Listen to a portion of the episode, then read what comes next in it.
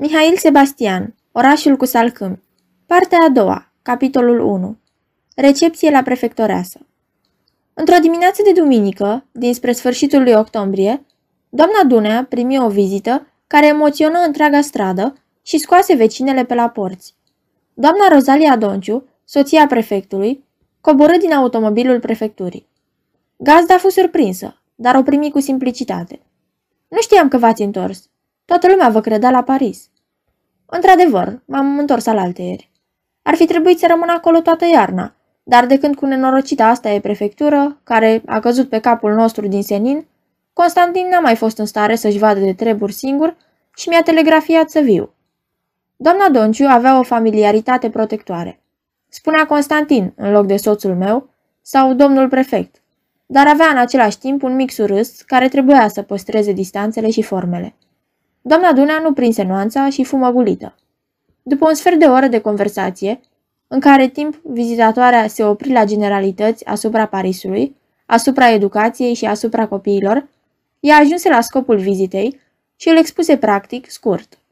Era una din subtilitățile politice ale Rozaliei Donciu, aceea de a vorbi cu abundență despre câte în cer și pe pământ și de a aborda pe urmă brusc chestiunile dificile. Le dădea astfel un aer de amănunt, prevenind neplăcerea unui refuz.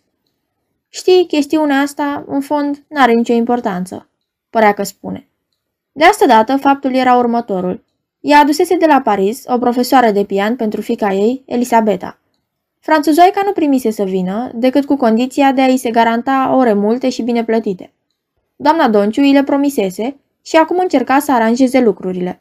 Îi explica doamnei Dunea că nu era admisibil ca fetele de bună condiție din oraș să fie reduse la cursul de pian de la Notre-Dame și că o bună educație fără muzică nu se poate. Se gândise ea din primul moment la fata doamnei Dunea, pe care o știa talentată. De alminteri, dorința ei fusese ca noua profesoară să aibă numai câteva eleve, dar din cele mai distinse. Pentru ca toată lumea să facă cunoștință și pentru ca să se stabilească orele de lecții, ea a convocat pe duminica viitoare, în casele ei, pe toți părinții interesați cu copilele lor. Nu așteptă niciun răspuns, nicio aprobare. Îi spuse doamnei Dunea că o va aștepta duminica viitoare, o să luăm ceaiul împreună, și plecă surâzătoare. Operația continuă în același fel zilele următoare în câteva din cele mai bune familii. Astfel, mademoiselle Aurore Vital făcu, duminica următoare, cunoștință cu elevele ei în salonul familiei Donciu. Erau de față Cecilia, Galbena Lucreția, Adriana, Elvira, Margareta, strânse toate pâlc pe un divan, șoptindu-și din când în când un cuvânt, chicotind sau dându-și discrete lovituri cu cotul. Vizita aceasta era un eveniment. Așadar, aici primea Elisabeta Donciu, aici aveau loc acele elegante ceaiuri, la care nimeni nu știa anume ce se face, fiindcă nimeni din această lume modestă nu era invitat, aici se dansau ultimele dansuri și se cântau ultimele romanțe venite de la București. Casa aceasta cu geamuri mari și cu o lungă poartă de fier negru, pe lângă care fetele treceau din adins duminicile spre seară, ca să audă, cel puțin prin ferestrele deschise, zgomotul vesel dinăuntru, glasurile tinere care acopereau sunetul pianului, tăcerile scurte ce urmau hohotelor de râs, casa aceasta de legendă era aci sub ochii lor. Umblau prin ea, priveau tablourile de pe pereți, puteau să atingă clapele pianului. Până atunci nu știuseră decât lucrurile vagi, pe care Cecilia le afla de la Gelu și le povestea apoi lor. Elisabeta Donciu fusese totdeauna pentru ele o ființă ciudată, pe care încercau să o disprețuiască, dar pentru care, în sinea lor, aveau un respect și o rezervă nemărturisită. Își aminteau de vremea în care ea era încă la școală, în recreații trecea pe lângă ele, mândră, absentă, mai înaltă în șorțul de uniformă decât era, mai brună poate și mai frumoasă. De doi ani părăsise școala și de atunci prestigiul acesta crescuse. O vedeau uneori pe stradă, la fel de neatentă, la fel de visătoare, ducând totdeauna în mâinile ei înmănușate un lucru de nimic, din care făcea ceva grațios, simplu și cuceritor. Un pachetel alb, o carte, o poșetă, o floare. Portretul ei de la balul studenților din iarna trecută, când se costumase în zână a zăpezii, era încă expus în vitrina fotografului pe strada mare. Și cine nu-și amintea de rochia neagră pe care o purtase la sărbarea de binefacere din grădina publică.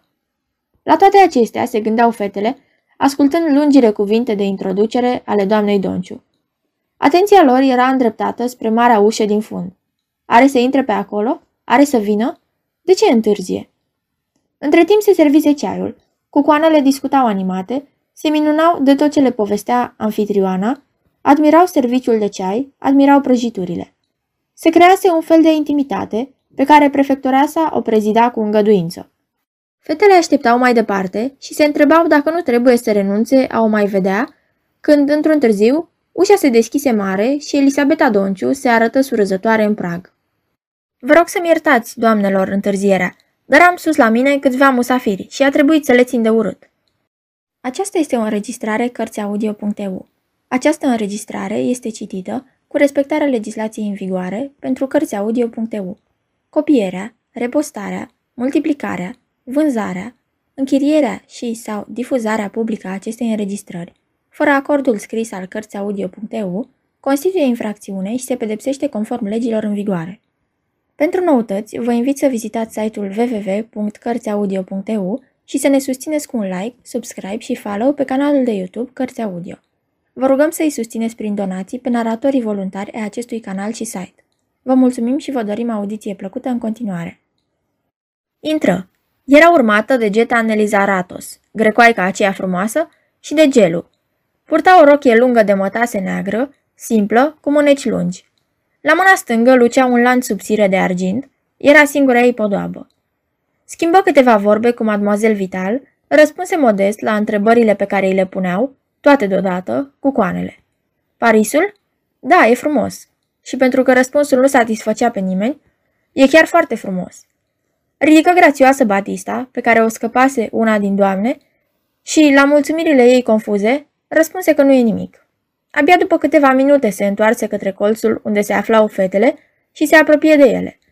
Le mângâie pe toate, le spuse că s-au făcut mari, că s-au făcut frumoase, că aproape nici nu le mai recunoștea. Dar voi vă mai amintiți de mine? La școală, în recreații, când vă dădeam poze, când veneam la voi în clasă să țin liniște, atunci când Sir Denis a fost rău bolnavă? Dar Sir Denis ce mai face? Pe cine iubește acum? Pe tine, Lucreția? Frumos! Vorbea cu toate deodată și nu aștepta răspunsul niciuneia. Se întoarse către Bruna Nelizaratos.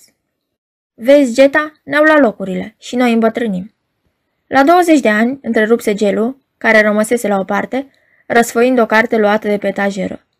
Elisabeta râse veselă. A, pe tine te uitasem. Nu cunoști pe aceste dudui. Vino să ți le prezint. Și, luându-l de mână, îl duse în fața divanului și îi numi pe rând pe fiecare din fete. Și acum, eu mă duc. Mă așteaptă sus musafirii mei. Vi-l las pe gelu, dar vă rog să nu mi-l țineți mult. Vino, Geta. Ieși din odaie simplu, modest, așa cum intrase, dar nu fără un vag aer de principesă, care descinde o clipă din locurile ei și se întoarce pe urmă înapoi. Rămase singure cu gelu, fetele l ascultară bucuroase. Puteau să fie cu el mai puțin stingherite, rămânând totuși încă sub impresia scurtei treceri a Elisabetei. Băiatul era volubil și fetele, binevoitoare, răspundeau. Numai Lucreția Ginulescu și Adriana Dunea tăceau. Lucreția lucea din vocație, Adriana din indignare.